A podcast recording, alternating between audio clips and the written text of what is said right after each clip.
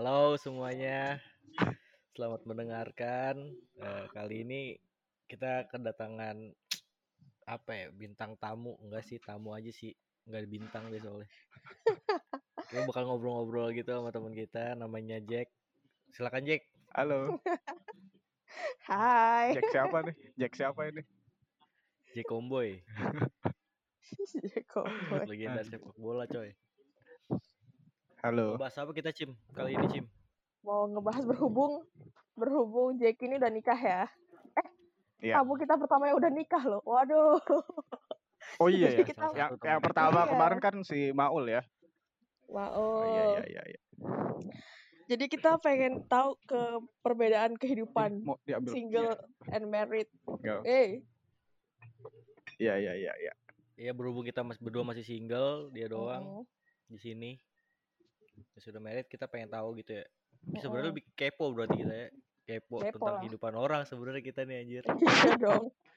Sebenarnya kalian sedang mengumpulkan niat juga kan? Ya, mungkin Iya. ya nggak tahu ya. Mungkin setelah dengar cerita lu, gue juga punya kepikiran buat nikah kan nggak tahu Jack. Kalau ternyata cerita gue bikin lu pada nggak pengen nikah gimana?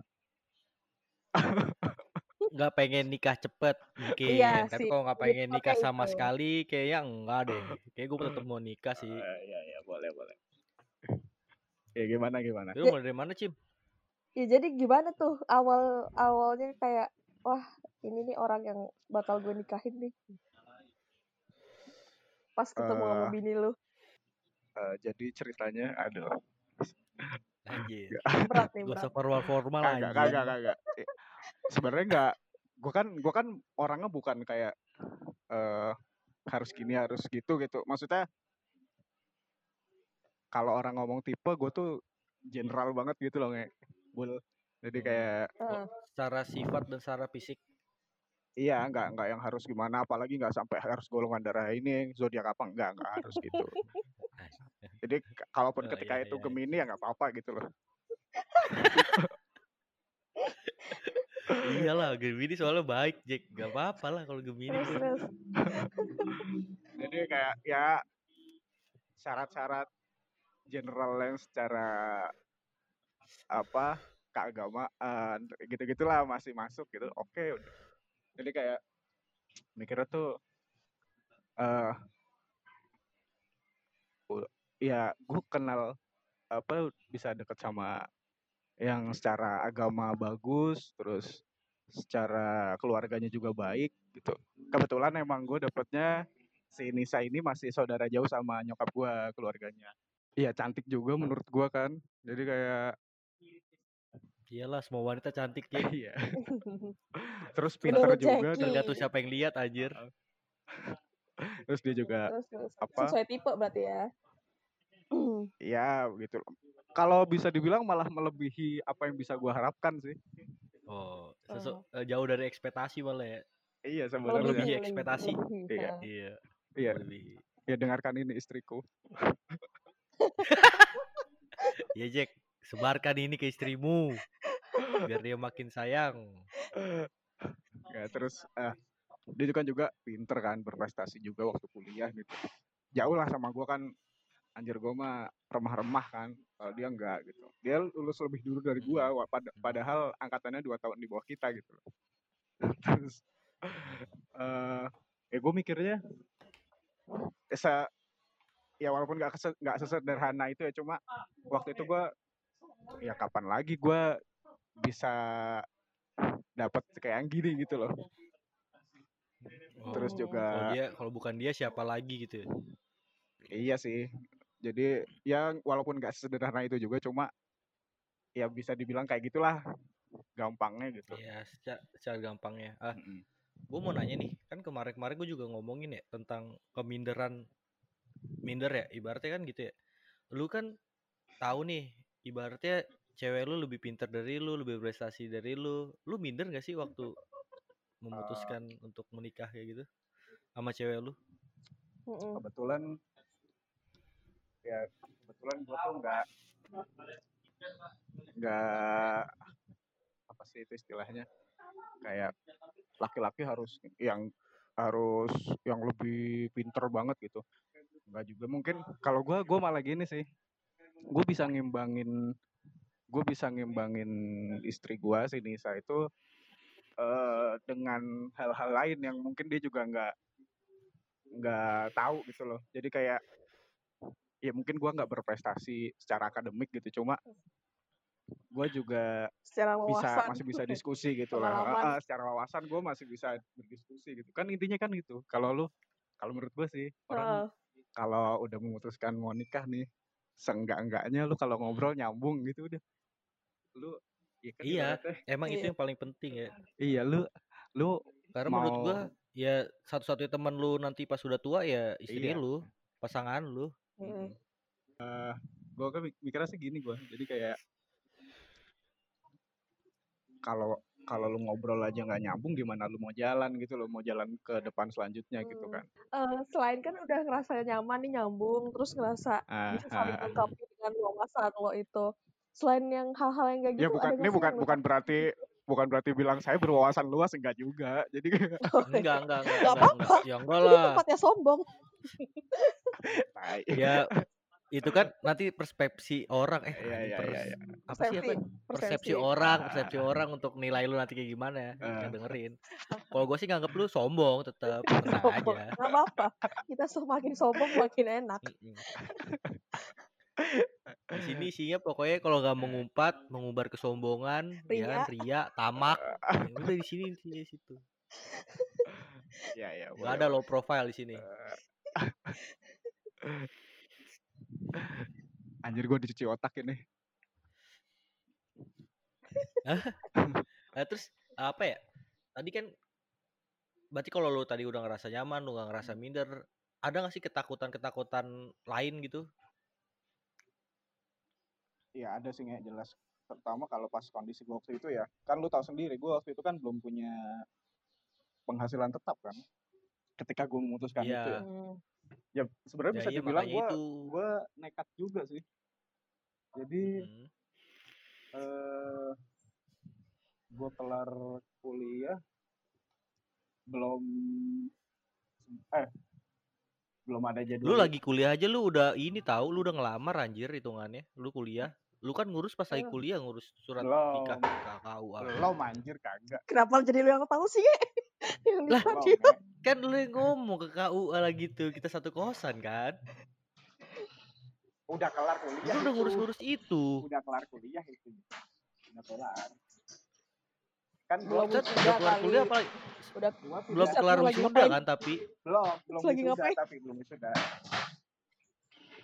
Waktu itu tuh kan eh gue udah udah kelar ujian udah lulus tapi belum wisuda. Nah sebelum wisuda gitu iya gue oh udah iya gue udah ke Hmm, rumahnya dia. Sendirian waktu itu hmm. belum yang sama keluarganya. Eh belum semua keluarga gue gue masih ini nih baru awal-awal dapet ini editing ini editing editing awal-awal banget itu udah. Masih Hmm, kerjaan kerja receh-receh banget lah waktu itu. Tapi ya iya. belum belum ada belum ada pemasukan tetap. Nekat juga gue waktu itu. Cuma ya udah gue mantep mantepin aja lah. Ya alhamdulillahnya diterima juga ya udah. Ya itu aja sih kekhawatiran gue kayak waktu itu eh mantep nggak ya ma- mantep nggak gitu kan. Tapi ya gue sih waktu itu mikirnya gini eh nikah itu bukan bukan ap- bukan kondisi yang bisa dimantep-mantepin dengan dengan syarat-syarat maksudnya gini gimana ya gue membahasakan ya ya gini kalau lu ibaratnya nungguin semua hal sempurna lu iya. bakal nikah nikah iya anjir Nah, bukan walaupun kadang juga walaupun udah ini juga udah iya pasti ada yang settle kurang. iya Mm-mm. pasti pasti ada aja yang nggak mantep gitu. Maksudnya iya iya heeh. jadi ya udahlah gue Bismillahirrahmanirrahim gue gitu aja. Yang penting berangkat. hatinya sudah sudah sama-sama mantep gitu ya? Iya. Ya alhamdulillah dia juga mau gitu loh. Hmm. nah eh, kan udah istilahnya kayak udah mantep tuh udah mau terus juga lu tadi juga bahas yang minder soal penghasilan belum tet- belum tetap segala macem itu tuh eh, termasuk hal-hal yang lu kompromiin dengan istri sebelum menikah nggak? Salam. gimana gimana Waalaikumsalam.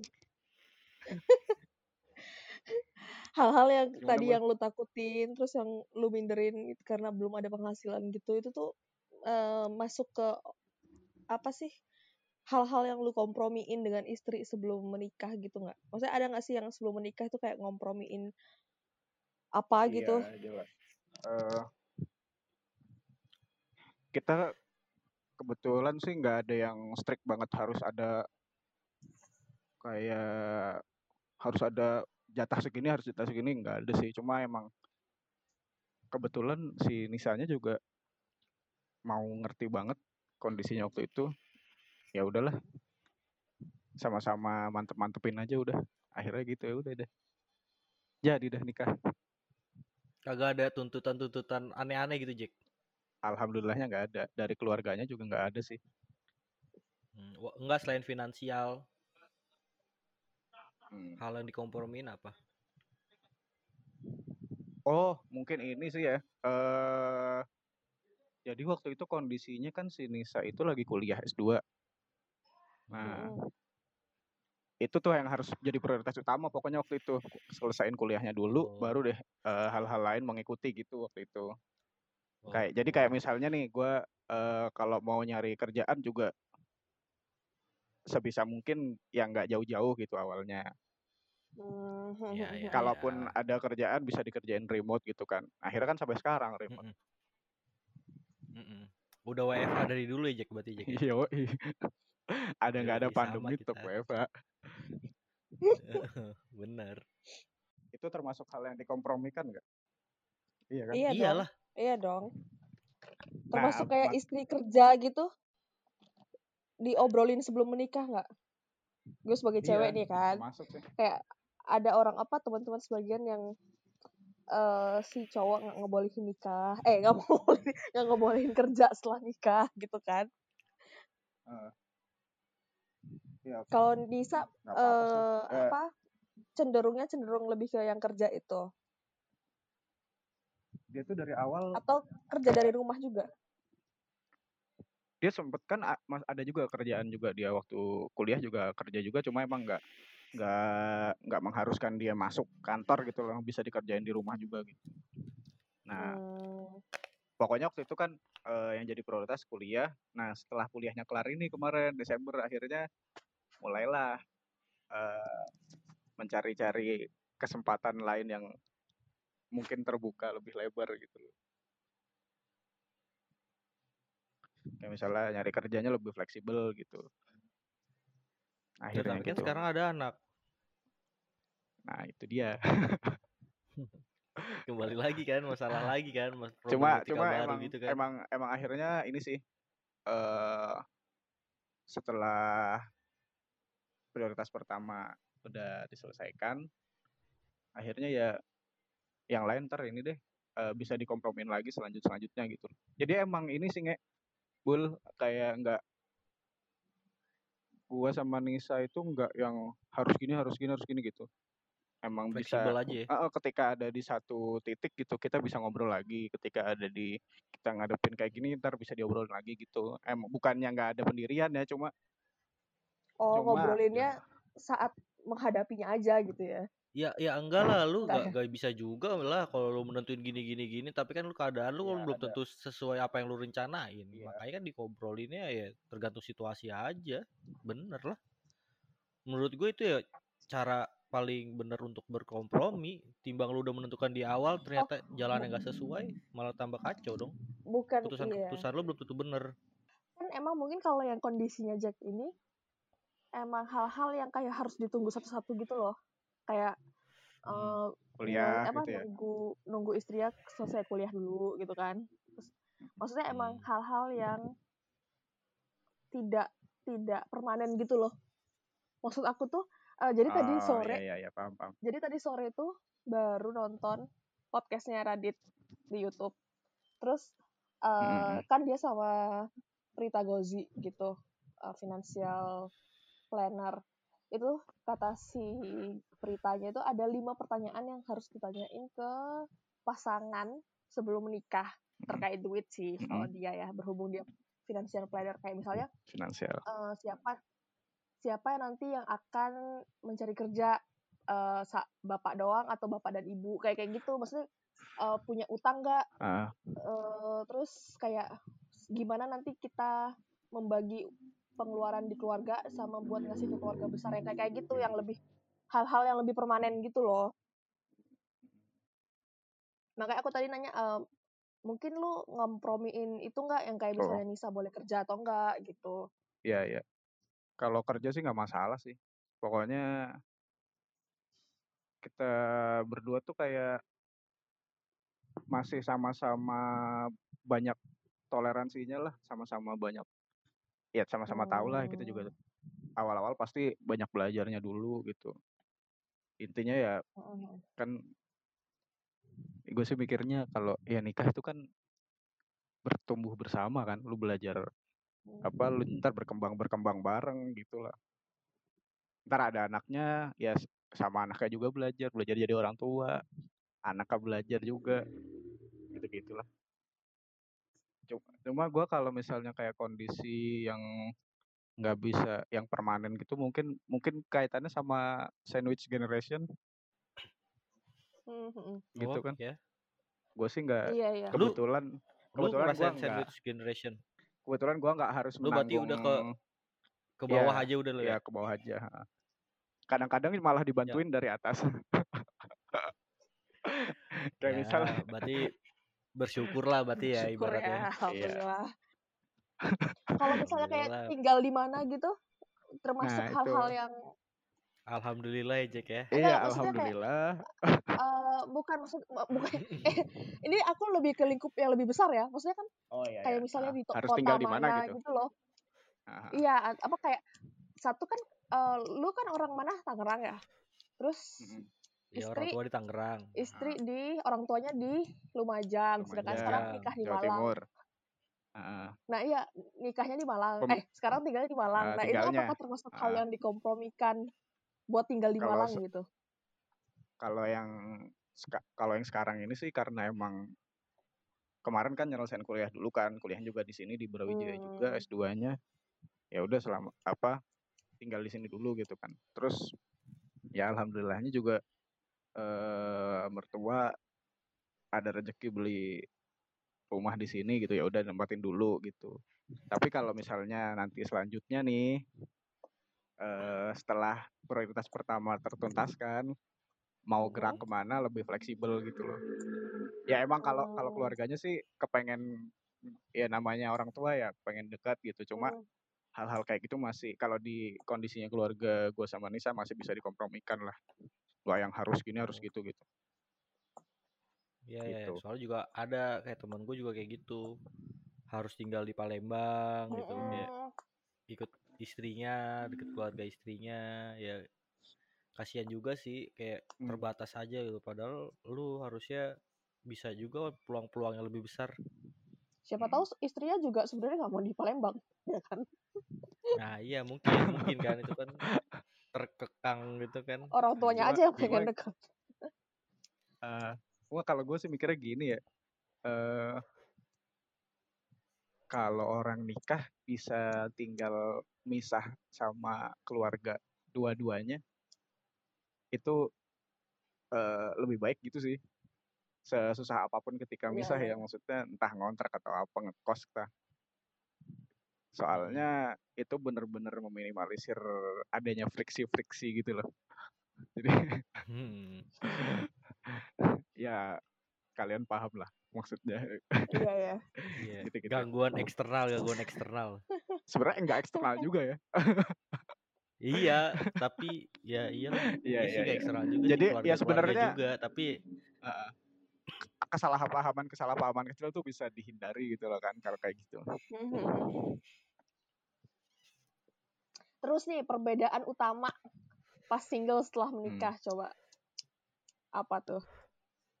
Ya kan tuh lu bilang kan siapa tahu ini adalah titik balik lu untuk iya, mengajak jelas, kita ya. untuk segera menikah atau untuk memperlambat kita menikah, Jack. Uh. Tolong jawab dengan bijak. Sebenarnya kalau gue sih jadi kayak jadi kayak motivasi ini ya. Memperjelas visi gue ke depannya gitu loh. Jadi kayak dulu kan kita ngekos mau ngapain serah kan urusan sendiri-sendiri kan gitu nggak ya. Kita dulu pernah ngekos bareng gitu kan. Mm-mm. ya mau kagak ke mana-mana seharian di kamar juga bodo amat kan gitu. Nggak ngapa-ngapain juga bodo amat. Apa cucian numpuk bodo amat kan gitu. Kalau sekarang ya nggak bisa sih. Kayak gitu-gitu tuh harus harus kayak lebih apa ya harus harus lebih ngerti lah satu sama lain. Jadi kayak tanggung jawab udah ya tiba-tiba tanggung jawab udah bukan ke diri sendiri doang yang padahal dulu kad, ada, apa ada juga momen-momen nggak bertanggung jawab ke diri sendiri gitu loh. Terus setelah nikah lu tiba-tiba harus nggak cuma bertanggung jawab sama diri sendiri tapi ada orang lain. Eh ada lagi nambah lagi gitu. Ya ya gitu Tapi gitu sih. Jadi berarti kayak beban tanggung jawabnya menurut lo lebih ke positif ya karena jadi kayak iya. Ayo gerak nih gerak gitu. Bukan malah jadi beban yang membebani gitu loh. Kalau di gua gua ya berusaha berusaha berusaha mikir positif terus lah kayak eh ayo harus ini misalnya ayo nyari kayak sekarang kan nih ayo ayo nyari kesempatan yang lebih baik gitu misalnya ayo gimana mau gerak Hmm. gimana gitu Ya itu kembali lagi ke pribadi orang berarti Iya, ya. Kalau emang. nganggep ya negatif mah ya udah negatif aja ngapain sih lu nyuruh-nyuruh gua gini gini gini ya. Mereka terpa Hmm. Lu terpaksa berubah tapi lu juga sebenarnya pengen berubah. Iya gak sih? Gimana sih ya? iya iya iya. ya lebih ke dianggap Keterpaksaannya tuh jadi lu iya lu anggap hal dorongan malah Iya. jadinya motivasi. Mm-mm. lu kan ya kalian juga kenal gua kan dari zaman kuliah juga orangnya kadang perlu dorongan ekstra untuk melakukan sesuatu biasanya ngerjain tugas males kayak gitu-gitu ini ya lebih kayak harus ayo lu harus sadar diri bukan sekarang tanggungannya bukan lu doang gitu. Bukan ke diri sendiri lu doang gitu, gitu sih gue mikirnya. Jadi kayak ya walaupun jelas belum kayak belum yang ideal banget yang nggak belum sadar lah gue jadi jadi suami belum ideal banget jadi ayah juga belum belum ideal ideal banget. Jadi ya ya pokoknya motivasinya terus ini aja lah terus belajar gitu entah pokoknya positif harus harus Ya masih berproses. Mm-mm. pokoknya kan harus saling paham Tahap itu lah berkembang, tahap berproses. Mm-mm. gitu sih itu kan kalau yang ke diri lo yang ini ya eh apa istilahnya itu ya untuk diri lo ke ke ke keluarga lu gitu kan kalau yang ke diri lu sendiri ada nggak maksudnya kalau gue ya gue tuh selalu kebayangnya itu ntar kalau udah nikah aduh nggak bebas ini nih nggak bebas ini nih gitu Ya itu kembali lagi ke perspektif ah, anjing sih Ini- gua ngomong. Eh, persepsi kalau itu sih lebih ke Oh iya itu. namanya hidup kan ada konsekuensi ya bul ya lu mau ngapain juga ada konsekuensinya Heeh. masing-masing kan lu mau mau misalnya nih lu akhirnya kerja nggak kerja di Jakarta nggak nggak nggak bareng-bareng sama keluarga lu gitu misalnya. Atau ya pokoknya kalau menurut gue sih apa pun kondisi yang diambil keputusan yang diambil itu pasti ada konsekuensi masing-masing.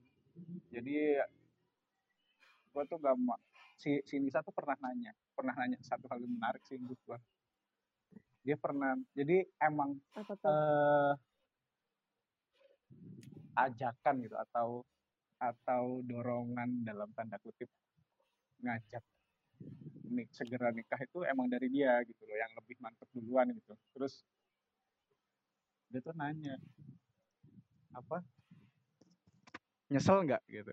Kayak bur- dalam kata tanda kutip buru-buru gitu loh. Terus gue pikir-pikir Mhm.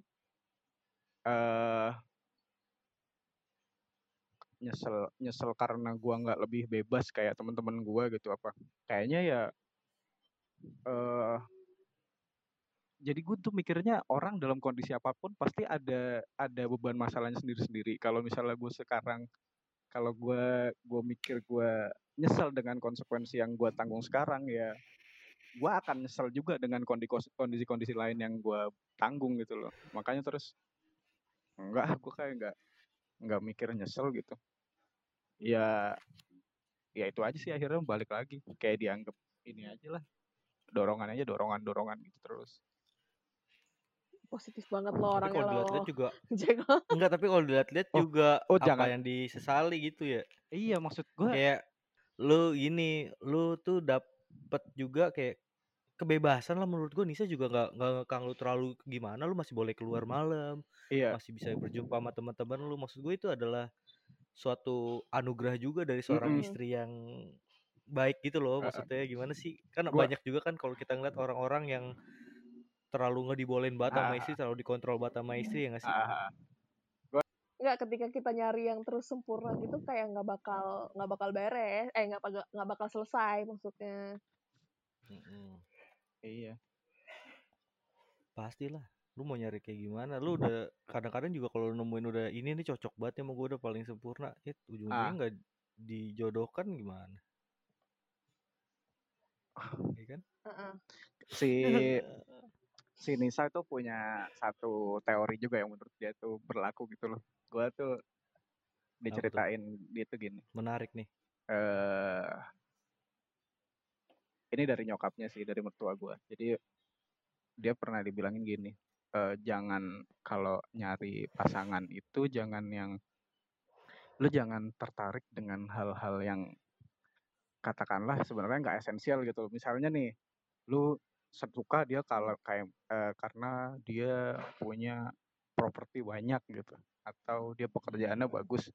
Karena ketika lu ter- nanti udah udah jalan rumah tangga lu, kadang-kadang Iya it- iya iya. eh sering kali tuh hal-hal yang kayak hal hal itu justru yang memicu masalah gitu. Misalnya nih, Hmm. eh lu nikah karena dia mapan punya punya properti banyak gitu. Nah, ternyata akhirnya eh misalnya dari Ternyata itu properti itu hanya dia si ada masalah gitu loh, ada kadang dari dari hal-hal yang dikira jadi poin plus itu yang yang memicu masalah gitu loh. Jadi kayak nah beda beda cerita misalnya lu ya ini klise agak klise sih kayak misal lu lu mau nikah mau milih mantep sama itu mama satu orang gitu karena dia misalnya agamanya bagus atau ya orangnya Kerja eh keras. ya kayak gitu gitulah tapi ya ya kadang itu nggak berlaku di semua orang sih cuma ya ini sebuah ini kayak sharing aja ya maksudnya pandangan dari Mhm. orang tuh gimana gitu Iya. Soalnya gue juga kalau nyari pasangan nggak pernah ya karena gue cowok juga mungkin ya nggak tahu juga ya kalau cewek. Ya nggak pernah ngeliat dari sisi kayak gitu-gitunya. Gue lebih apakah kita nyaman ngobrol, apakah kita bisa tahan lama ngobrol sama dia lebih ke situnya sih. Iya. Eh, ini sih kayak apa? Ini kayaknya nyambung sama obrolan kita kemarin soal kita tuh kemarin ngobrolin eh apa nggak? Gimana kalau cowok gajinya lebih rendah daripada cewek? Nah, eh kalau aku sih ini kan kebalikan sama yang lu bilang tadi ya, yang soal ngelihat justru dari properti atau segala macem gitu. Eh, kalau gue bisa menyimpulkan sih berarti kita jangan ngelihat dari hal-hal yang bisa berubah eksternal nggak sih itu Iya. maksudnya apa ya? Iya nggak Iya sih? bisa bisa bisa ditarik kayak gitu sih.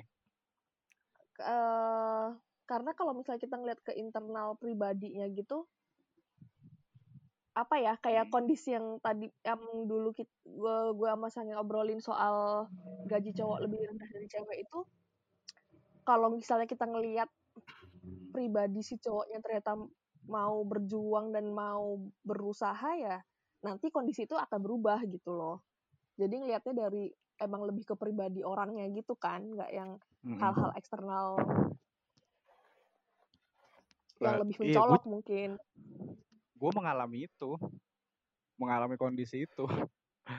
Jadi kayak si Nisa menghasilkan lebih banyak dari gue itu juga gue mengalami gitu loh. Jadi cuma eh dia mau paham juga karena mungkin ya mungkin karena gue juga gue juga mau memprioritaskan kebutuhannya dia ketika kuliah gitu misalnya terus gue mau gue mau berkompromi dengan kondisi dia ketika itu yang memprioritaskan kuliah gitu mungkin dia bisa bisa memaklumi kayak gitu gitu loh karena itu Hmm. jadi ya ya alhamdulillah sih dia masih nggak yang menuntut ayo gajinya kagak nambah-nambah misalnya kayak gitu Hmm. ya alhamdulillah ter akhirnya tergantung emang tergantung pasangannya sih. Tapi kadang-kadang kalau pemasukan besar gitu juga gini gak sih ngaruh gak sih kan kayak lu nih punya anak nih berarti kan Nah, kebutuhan lu kan bakal membengkak gitu gak sih? lu ini percaya nggak percaya nggak ya? Jadi kayak emang emang anak itu ada rezekinya sendiri sih. Kalau kalau yang gue alami ya. Jadi emang kadang itu nih gue gue ceritain ya yang praktikalnya ya. Eh, Maksudnya yang benar-benar kejadian di gue. Hmm. Si Nisa hmm. eh sekitar awal-awal pandemi ini kali ya, mungkin dua bulan, tiga, tiga bulan ini mungkin. Mm-mm. Dia tuh resign dari tempat, jadi dia tuh kerja di dua tempat gitu. Tapi Mm-mm. eh memang dua-duanya nggak terikat yang harus. Jadi nggak nggak harus masuk Hmm. kerja gitu loh, nggak harus masuk kantor gitu. Hmm. Nah, dia resign dari tempat kerja yang yang dalam tanda kutip menghasilkan lebih banyak gitu. Karena ada hal-hal yang menurut dia tuh eh, udah menyalahi prinsip gitulah. Nah, terus Hmm. kan gue gue sama Nisa ini beberapa kali nyoba nyoba nyari pemasukan tambahan kayak dari jualan apa jualan apa gitu kan.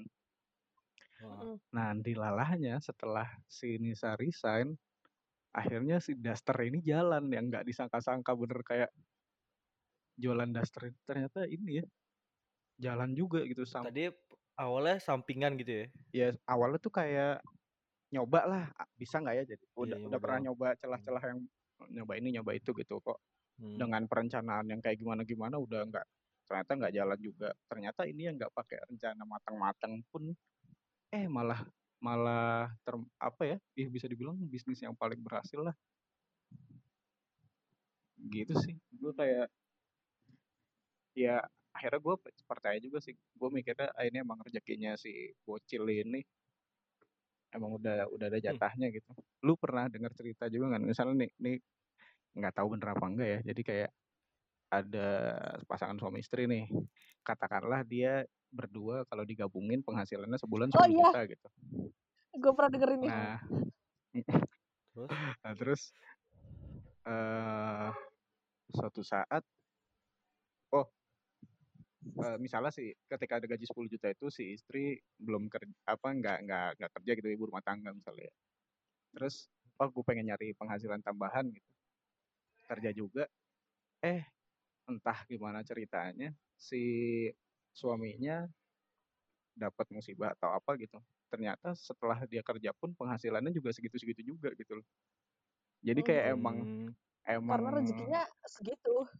iya jadi emang ya ini percaya nggak percaya sih ya memang Iya, iya. emang kayak udah ada jatahnya gitu loh ya gue sih sebagai Ya, orang iya. yang masih masih percaya Tuhan ngasih rezeki ya itu ya emang ada Ya, jatahnya udah istilahnya rezeki di tangan Tuhan mah itu ya. iya Iya. Oh, kalau gue versi gitu tapi versi kebaliknya Jack. Jadi gimana kayak misalnya kalau kalau misalnya eh, setelah ya satu pasangan tuh misalnya gaji 10 juta per bulan.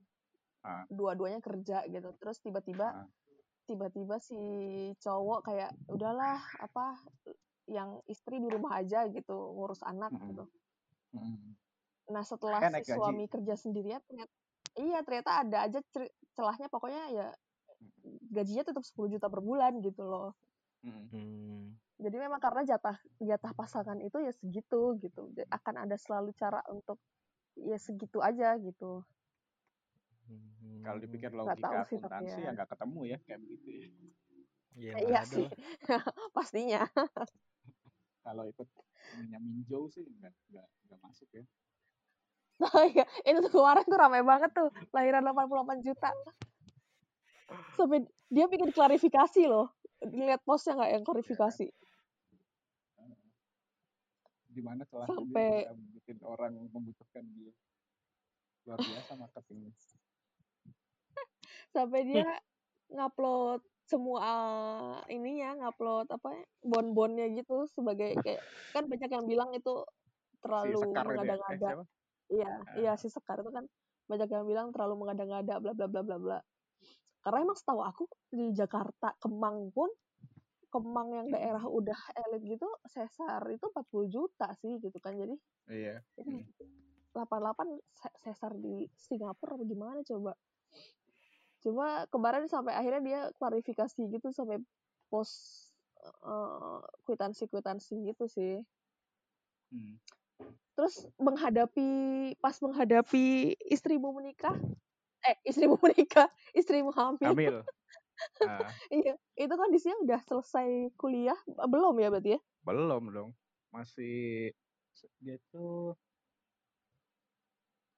dia tuh kuliah mulai 2016 S2-nya itu. Mm-mm. Terus sempet pas ham eh pas hamil itu cuti cuti kuliah satu semester. Mm, mm-mm. Nah, akhirnya pas eh, mulai mulai cuti itu hamil berapa bulan ya lupa deh. Nah, terus itu kan waktu itu tuh sih udah ini ya, udah kayak udah kayak planning A B C gitu kayak misalnya eh kan udah rencana nih mau ngelahirinnya di di rumah di Lumajang aja di orang tuanya istri gitu. Soalnya kan namanya Mm. anak pertama masih Iya, belum iya. tahu kondisinya bakal gimana gitu ya udahlah cari aman di Mm. situ. Nah, itu udah rencana ke sana setelah 9 bulan. Nah, Mm. kalau selama masih di Malang kan periksa-periksa segala macam kan udah ada di Malang gitu ya udah ada yang apa langganan langganan gitu. Terus oh nanti kalau misalnya ada apa-apa ternyata lebih cepat tuh kalau di Malang di sini misalnya di bidan di sini kalau di rumah sakit pengen di mana gitu. Udah ada Hmm. planning-planning kayak gitu. Terus kalau misalnya ternyata harus sesar gimana apa persiapan keuangan juga gimana gitu. Itu udah ada gitu. Cuma ya alhamdulillahnya sih waktu proses melahirkannya itu ya normal nggak apa cepet lah nggak nggak yang nggak yang harus apa drama-drama banget enggak juga gitu ya ya alhamdulillah sih tapi ya emang planning tuh perlu kayak mempersiapkan kemungkinan-kemungkinan terburuk Iya kan. Terburuk iya worst Mm-mm. case kayak gimana? Mm.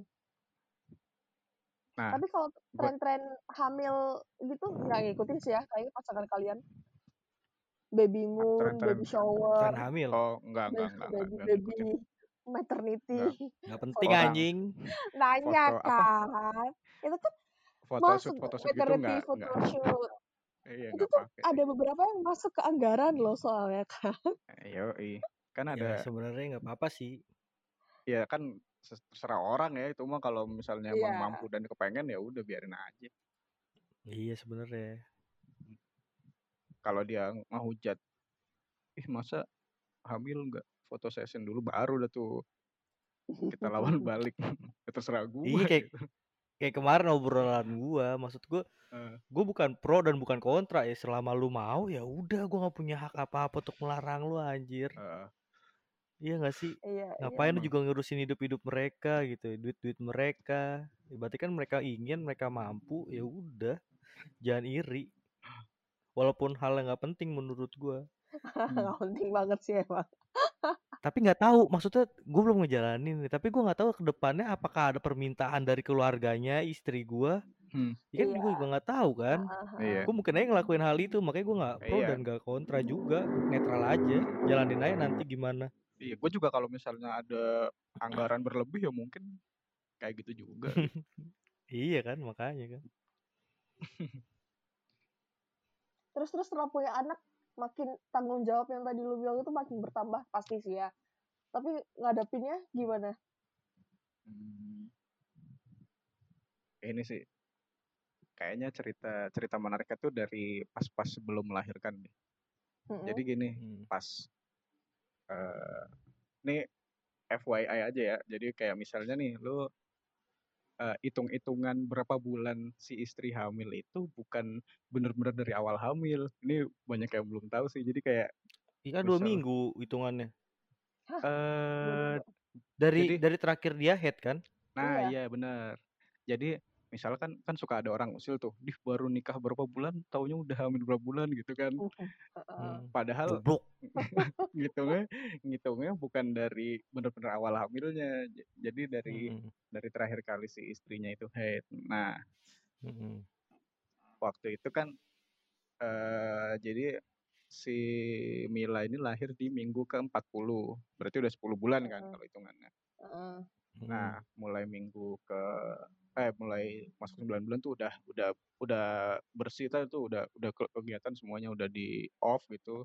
Heeh. Nah, mulai mulailah persiapan di Lumajang gitu, di rumah sana, di rumahnya mertua. Nah, gua sama Nisa tuh udah kayak udah kayak, ayo kita Program persiapin hal-hal hal-hal terburuk gitu kan.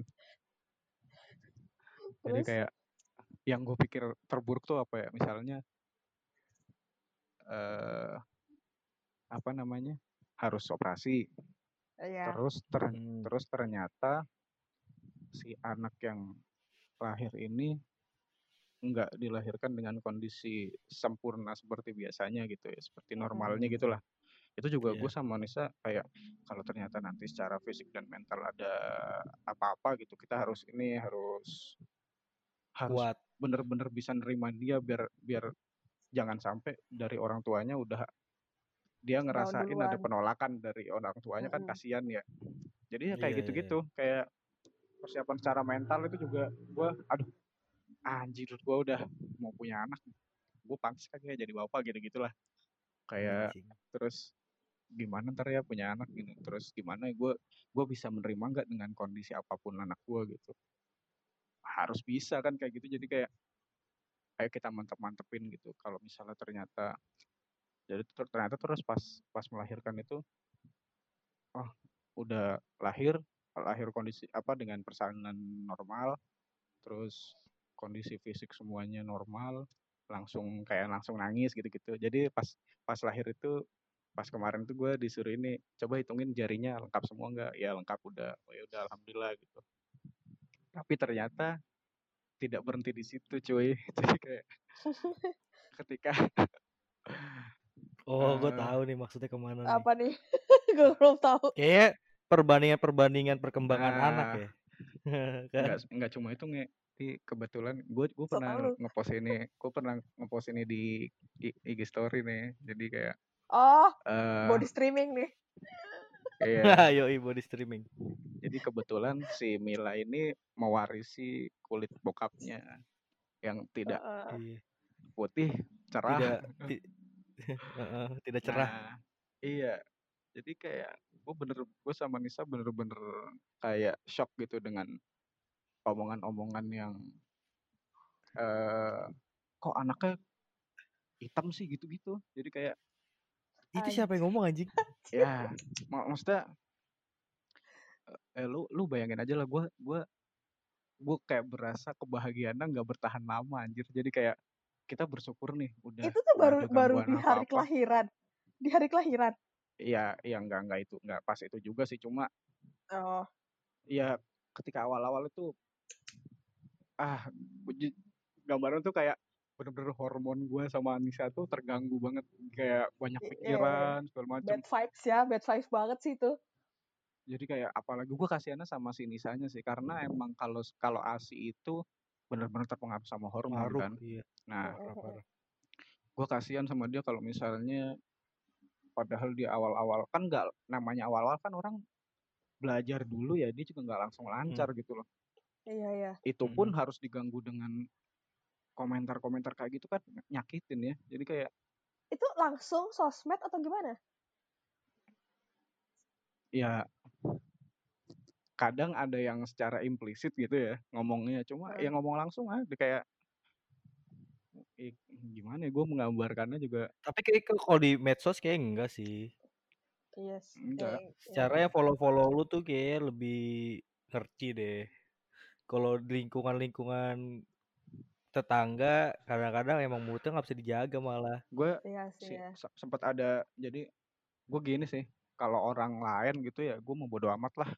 Tapi kalau kadang itu yang nyakitin Keluarga. dari dari keluarga sendiri iya. Jadi kayak eee, misalnya nih si kan si Nisa itu kan waktu hamil itu bener-bener dia intens nge-lab ya, dia kan biologi, nge-lab gitu kan sering banget nge-lab gitu. Pagi sampai sore, Hmm. pagi sampai sore gitu. Emang. Jadi Mhm. sempat ada sempat ada eee, sempat dikira itu pengaruh dari kayak misalnya radiasi-radiasi bahan kimia apa-apa gitu-gitulah. Anjir. Apa, jadi kayak dia terpapar apa yang harusnya dia bisa Hindari. Hindari. menghindari gitu, heeh. Gua nggak mikir sejauh itu anjir, jadi kayak Anjir itu jadi kayak hebat banget anjir bisa mikir gitu sebenarnya anjing. Hebat dah dia. sempet Ngelesnya ini oh ya, ngelesnya tuh banget ya. gue juga banget anjing. sempat ini juga, eh, harusnya tuh pas hamil rajin-rajin minum air kelapa gitu kan, ada juga. Jadi kayak emang iya sih, jadi kayak bisa bersih apa, bikin kulit bersih gitu kan. Nah, tapi waktu itu di akhir-akhir di bulan-bulan tua itu si Nisa sempet ada, eee, ini, masalah itu HB-nya rendah, apa sih, darah gitulah. Nah, yang, Hemoglobin. eee, harusnya 9 gitu, gue lupa ini pokoknya levelnya gitulah, harusnya 9 dia tuh masih 8 atau gitu di bawah. Nah, salah satu yang bisa memicu dia rendah nih kalau nggak salah ya, seinget gue ya, itu kelapa itu. Jadi makanya itu nggak dikonsumsi gitu loh waktu itu. Mhm. Sementara itu yang dibilang orang tuh bisa mem mem mencerahkan gitu kan. Nah, gue sih daripada mempertaruhkan nasib si anaknya, ya gue mending dia selamat lah, entah apa pun kondisinya Iya, gitu ya iyalah. mikirnya Heeh. Nah, Iyalah. ternyata setelah selamat, sehat, sempurna semuanya pun menurut gue, itu masih aja ada yang nyacat emang. Ah, gue gue tuh kayak Ih. kayak Gimana ya? kesel banget lah waktu itu. Ih, Iya. sekarang lu ya mau hitam juga bodo amat anjir, kenapa sih? Orang mikirin banget gitu kulit. Ih, anjing Enggak, deh, aneh gue nggak ketika orang pada ngomong ya kemungkinan-kemungkinan macam-macam itu, gue gue sederhana aja, lah itu turunan dari gua gitu, lu salahin gua kalau Iya. misalnya jadi kayak ya salahin aja, emang guanya yang hitam gitu, dia anak dia nurunin dari bapaknya gitu, gue sih nggak Ya usah disalahin, mikir-mikir maksudnya yang gen gen lu yang kebawa, dominan. Eh, Ya sorry kalau Dominan gue di gue kulit. gue gue pengen bilang gitu, ya sorry gue nggak bisa nge-setting anak gue kayak bagaimana gitu, gue nggak bisa Iya, nggak bisa gue edit gitu loh. Brightness-nya ditambahin kan nggak bisa anjing. Iya. Keluar ya udah gitu. Goblok anjing. Nih, terus ya jadi, eee, mungkin gue syukuri juga sih, mung kan kalau misalnya anak bayi lahir lucu, gembil-gembil gitu kan orang pada gemes ya gitu-gitu ya. Wah, lucu banget. Ya gue sebenarnya agak mensyukuri juga si Mila itu nggak mengalami itu gitu loh. Nggak yang, wah di digemes-gemesin sama orang gitu, karena mungkin itu ya kondisinya dia yang nggak selucu bayi-bayi yang instagramable ya. Jadi kayak Mhm. Uh, kalau menur kalau menurut gua anak lu lucu kayak giniin, matanya belo banget. Sumpah gua Iya suka emang. banget sama mata anak lu. Parah Nah anjir matanya belo banget. nah dia lo. dia itu Sayangnya nungguin anak lu gede. Ya gila kali. Iya ya, next.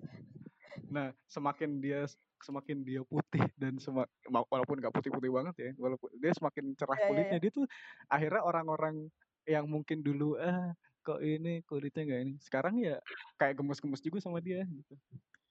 Apalagi ini kan, apalagi tuh dulu sempet rame yang itu loh, yang kebanyakan dipegang orang akhirnya bayi malah sakit kulit ya alergi itu eksim kan. gitu-gitu, iya iya. Heeh Gue heeh. ya bersyukur juga sih sebenarnya, akhirnya nggak banyak-banyak Ini kontak sama sama orang. sama nasibnya kayak Raditya Dika anjir, anaknya dibilang jelek anjing sama netizen. Ih, lucu gitu Alea. Ya makanya banyak orang yang bilang dia jelek, ya bodo amat anjir. Seorang bapak ngeliat sejelek-jeleknya anak di mata orang juga tetap cantik Iya. anjir. Ya anak-anak dia lu mau peduli apa lu anjir. Enggak tuh, kadang-kadang gua ngerasa ya orang-orang tua di sini ya kayak ngebanding-bandingin kayak kayak anaknya dia lebih cantik aja atau enggak emang lu udah punya anak anjir? Kadang-kadang yang belum punya Iya. anak gitu ya nggak tahu Iya. anak lu bakal apa sempurna gitu kan juga nggak tahu. Lu be bisa aja lu kena karma tiba-tiba anak lu ya jarinya ini kenapa gitu kan nggak tahu kan. Benar benar Gue banget. gue juga ini sih, kayak gue udah belajar belajar satu hal juga kayak misalnya nih lu kan kita nggak suka ya anak dibanding-bandingin gitu kan. Heeh. Hmm. Nah, salah satu caranya itu emang ini susah banget sih. Jadi lu harus ngelihat semua anak itu sama, semua bayi itu sama gitu. Kan Ya, ya iya, emang Bang. susah ya secara praktikal kita pasti lebih sayang dan lebih lebih kita. iya, lebih ngelihat anak kita tuh lebih bagus apa gitu kan, bias kan, bias orang tua kan gitu. Heeh. Cuma Mhm. emang supaya kita benar-benar bisa adil sejak dalam pikiran gitu, kita harus benar-benar kayak nganggep eh ya apa adanya gitu loh. Gimana ya? Eh Iya iya iya paham. harus harus benar-benar bisa nerima semuanya gitu. Apa pun kondisinya gitu kan. Ya menganggap aja semua bayi itu lucu di pikiran lu semua bayi lucu, semua bayi lucu, semua bayi lucu ya udah Mhm. akan tertanam semua bayi itu lucu. Iya, lu ngeliatnya dari sisi mana pasti ada aja kelucuan itu bayi itu pasti Iya, ada. namanya bayi pasti gemas. Iya. Ya positif aja makanya pikiran-pikiran orang itu udah pada kotor kali sih. Hmm. Eh terus kalau eh, gue kepikiran ini sih, walaupun gue belum menikah dan belum punya anak ya, cuma gue tuh ngelihat perkembangan generasi sekarang tuh, anak lu kan berarti udah Hmm. masuk generasi alpha ya, udah bukan Gen Z lagi kan? Alfa ya sekarang ya masuknya. Alpha udah alpha dong. Hmm. Terus eh gue kebayang tuh, aduh pergaulan nanti tuh kayaknya makin makin makin makin bebas gitu loh. Terus kayak eh gue tuh selalu kepikiran gimana ya caranya tidak mengekang anak gue tapi dia bisa tetap tahu koridornya gitu loh. Pendidikan sejak dini. Iya enggak Tapi kita nggak tahu cara prakteknya. iya enggak aku kan karena memang belum ini jadi kayak kepikiran apa baru sebatas itu. Nah, kalau Jack kan kayak udah udah ada nih anaknya. Lu sempet kepikiran yang sejauh itu belum? Iyalah, jadi kayak eh itu kan termasuk kayak kita bisa nggak ya ngedidik dia apa sedangkan kita sendiri nggak nggak bagus-bagus amat gitu kan. Jadi kayak Hmm. eh ya kayak ada hal-hal esensial yang emang perlu ditanemin gitu kayak misalnya eh harus sabar gitu. Gue nih misalnya nih, misalnya nih, gue gue gue beranggapan anak itu punya penangkapan sendiri gitu loh, pemahaman sendiri yang walaupun kita ngelihatnya dia belum paham apa yang kita omongin gitu. Jadi Mm, mm, mm. si bayi bayi itu lebih lebih peka terhadap kayak vibe vibes gitu loh, vibes lu negatif dia bakal Hmm. nangkap negatif gitu. Lu lu positif dia juga bisa nangkep gitu. Hmm. Nah terus kayak eh mungkin kita ngeliatnya dia belum belum paham apa yang kita sampaikan tapi gue kayak berusaha ini loh misalnya dia lagi marah gitu ya dia kan sekarang nih misalnya lagi periode-periode makannya makan agak agak susah gitu harus Susah. kayak ngeliat YouTube gitu harus sambil ngeliat lagu Hmm. gitu misalnya nih dia dia lagunya selesai dia sebel gitu ya. Misalnya ada iklan dulu nih kan YouTube gue nggak premium ya jadi Sama. ntar dulu sabar gue gue bilang gitu sabar sabar kalau sabar tuh gimana kayak megangin dadanya gitu gitu jadi kayak ayo sabar sabar jangan marah-marah gitu iya Hal-hal basic tapi yang tidak gampang sebenarnya sih itu. ya emang Ya, akhirnya kayak harus Jack harus belajar udah dibiasain bagus dia. Heeh, heeh. itu learning by doing sih emangnya. Enggak maksud gua nggak semua parent juga bisa ngelakuin hal itu walaupun mereka learning by doing tapi mereka kayak bingung tetap bingung loh. Kalau lu kan kayak Ah, ah. udah menerapkannya secara praktikal gitu Heeh, dan lu tahu gitu. heeh, heeh. Banyak Ah, orang juga yang masih bingung gimana sih ini caranya tapi ya Mereka ya sebenarnya gua nggak tahu ya. mereka tahu mau mengajarkan apa tapi tidak tahu caranya Heeh, gitu kan. caranya. heeh. kadang-kadang ya gue sendirinya juga kagak sabar sih nge bul jadi kayak aduh ngerengek mulu kayak atau gimana ya Namanya bayi Ah, anjing. ah. Nah, gue tuh kadang-kadang gini, jadi misalnya nih, misalnya yang pas nyuapin si Nisa gitu, kesabarannya dia udah mulai habis, sini gue ambil mangkoknya gitu, jadi kayak kayak harus Nah, gue ngeliat suka nih gitu. kerja sama kayak Iya, gitu iya. tuh. Gantian. Misalnya, Saling nah, mengisi. misalnya, Iya. misalnya gue yang udah, aduh gitu, udah gantian gitu. Tapi kan gue gua kalau gue nih ngerasa yang paling kondisi gue paling bener-bener di titik hampir nggak bisa tahan itu waktu akhir waktu si Nisa lagi nyelesain tesisnya dia. Jadi kan emang dia kan Fokus harus ya. fokus ya. Mm, Nah, Full lu ya. mau nggak mau porsi gue harus harus harus Lebih harus banyak. lebih banyak dong ngover apa Mm-mm. yang ngover supaya kebutuhan-kebutuhan terpenuhi gitu kan. Terus itu sempet tuh gue kayak ah ini gue agak menyesal juga sih kayak sampai marah lah hitungannya. Jadi ya terus gue pikir ini anak kecil lu marahin emang apa yang Ngerti. bakal dia dapat gitu I- iya Iya, iya. maksudnya yang dia bakal ditangkap cuma negatif negatifnya doang gitu loh Iya, Iya. iya. padahal ya gimana ya gue padahal gue udah kayak ah gue pengen ini ya nggak- jangan sampai marah sama anak gitu kasihan gitu tapi ya ketika itu gue sempet juga kayak aduh bener-bener emosi nggak bisa nahan gitu akhirnya ya menyesal doang akhirnya deh Tapi ya, selama gue kenal lu juga lu bukan tipe orang yang mudah marah sih. Jadi kayak lebih gampang deh menahan kesabaran buat diri lu gitu loh. Kalau gue lihat selama ini kita kenal gitu ya, kayak lu juga kayak ya udah slow-slow aja, enjoy aja. Paling lu bete ya udah, bukan bukan meluapkannya gitu loh. Paling Bukan yang ya lu komentar banget. apa sih? Iya. Tentang pemerintahan paling lu dari medsos udah itu doang. Ya gue ketawain doang anjing. Ya udah kayak gitu doang bukan Nah, secara personal gitu gua ngeliatnya Iya, lu iya. marah-marah gitu gua nggak pernah ngeliat selama kita kenal ya 10 Ah, ah, tahunan ah. jadi kayak ya wajar lah lu bisa menahan Ah, ah. amarah itu ya gitu lah ini suka duka seru, seru ya seru Seru, kayak. Udah sejam loh, kayak. iya makanya ini seru ini gua mau nutup James Iya, makanya udah. ngomong seru-seru dulu udah itu mikir nutupnya Iya, apaan iya. Jadi ya, setelah ya udah kita tadi oh ngobrol panjang lebar, jadi Hmm. gimana nge? Jadi pengen cepet nikah nggak?